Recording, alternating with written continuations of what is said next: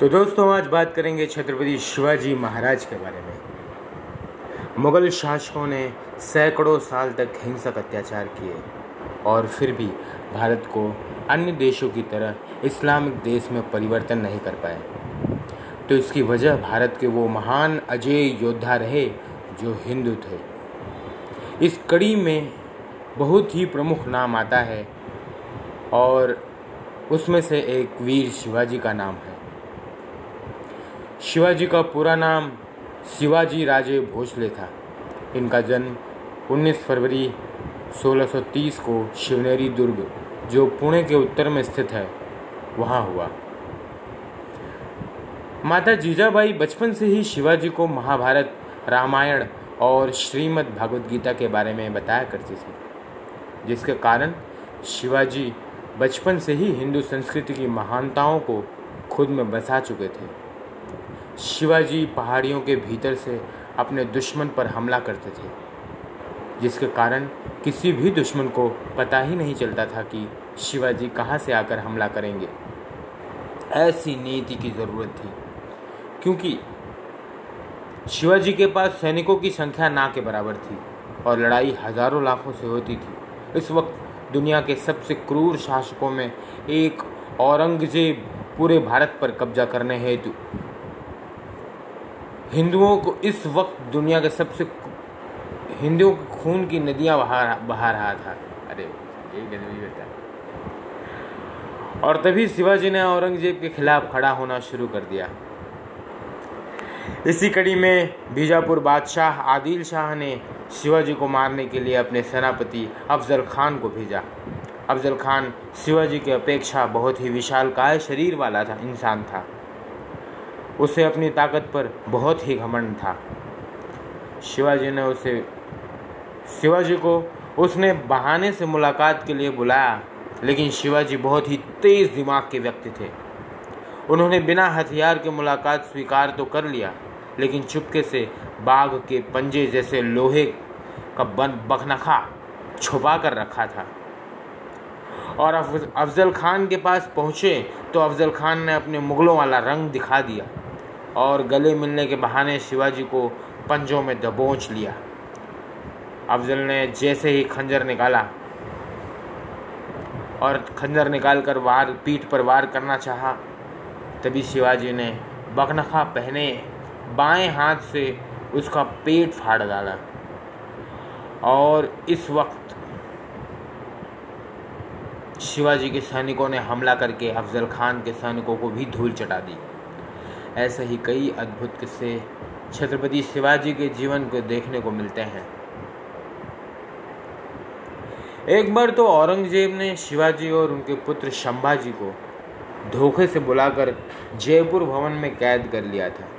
लेकिन शिवाजी ऐसे में भी घबराने की जगह चालाकी से मिठाई के टोकरे में बैठकर भाग निकले।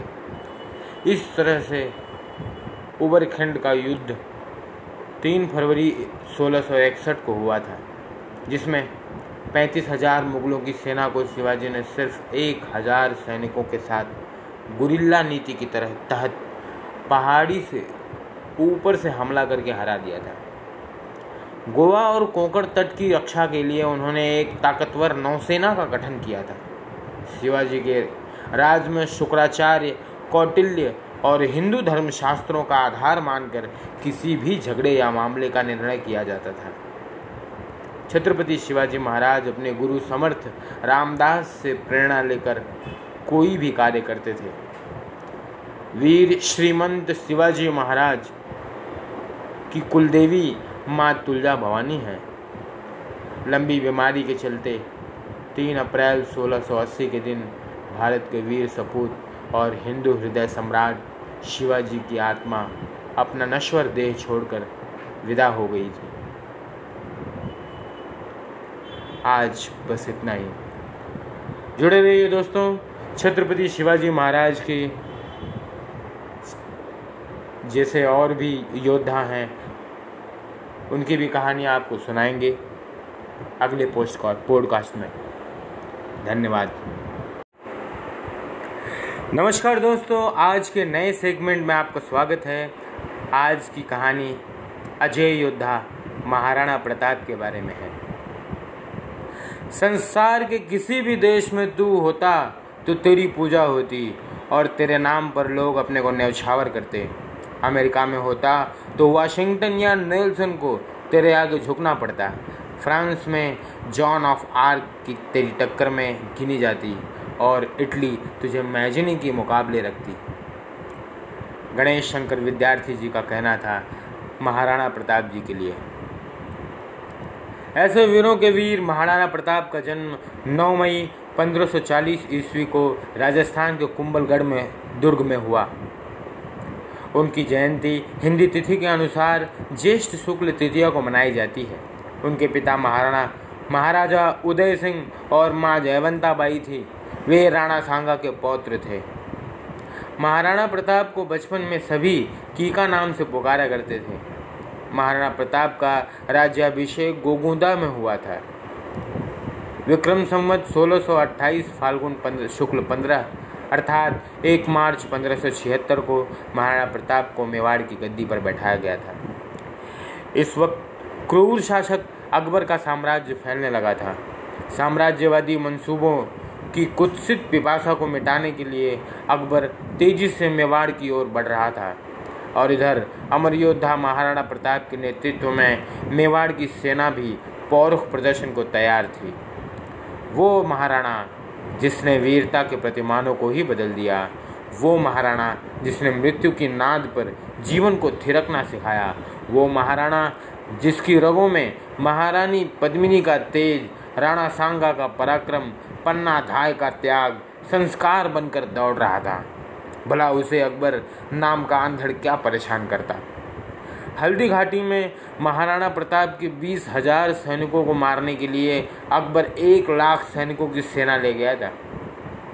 हाथियों के साथ साथ तोप भी ले गया था। लेकिन हिंदू वीर महाराणा प्रताप ने अपने घोड़े चेतक और वीर सैनिकों के साथ मुगलों की एक लाख सैनिकों के दांत खट्टे कर दिए थे। चेतक बहुत ही समझदार और स्थिति को पल में मापने वाला, भाप जाने वाला घोड़ा था। उसने कई मौक़ों पर महाराणा प्रताप जी की जान बचाई थी। जहाँ एक तरफ़ मुगल हमेशा जीतने के बाद हिंदू महिलाओं को लूट कर अमर्यादित कार्य करते थे, वहीं महाराणा प्रताप में हिंदू धर्म के संस्कार ऐसे थे कि वो हराए गए लोगों की पत्नियों और बेटियों को सम्मान वापस पहुँचा देते थे। महाराणा प्रताप तब बहत्तर किलो का कवच पहनकर इक्यासी किलो का भाला अपने हाथ में रखते थे। भाला और कवच सहित ढाल तलवार का कुल वज़न मिलाकर 208 किलो का होता था, जिसे उठाकर वे युद्ध लड़ते थे। इस वज़न के साथ रणभूमि में दुश्मनों से पूरा दिन लड़ना मामूली बात नहीं थी।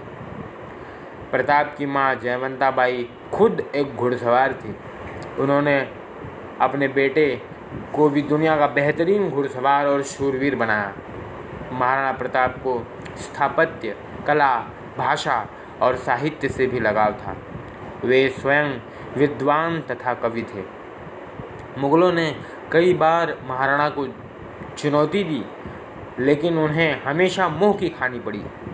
आखिरकार युद्ध और शिकार के दौरान लगी चोटों की वजह से महाराणा प्रताप जी की मृत्यु 29 जनवरी पंद्रह को चावंड में हुई। तो ऐसे थे हमारे योद्धा। दोस्तों, अगले पॉडकास्ट में फिर ले आएँगे किसी ऐसे ही महान योद्धा की कहानी केवल आपके लिए। धन्यवाद।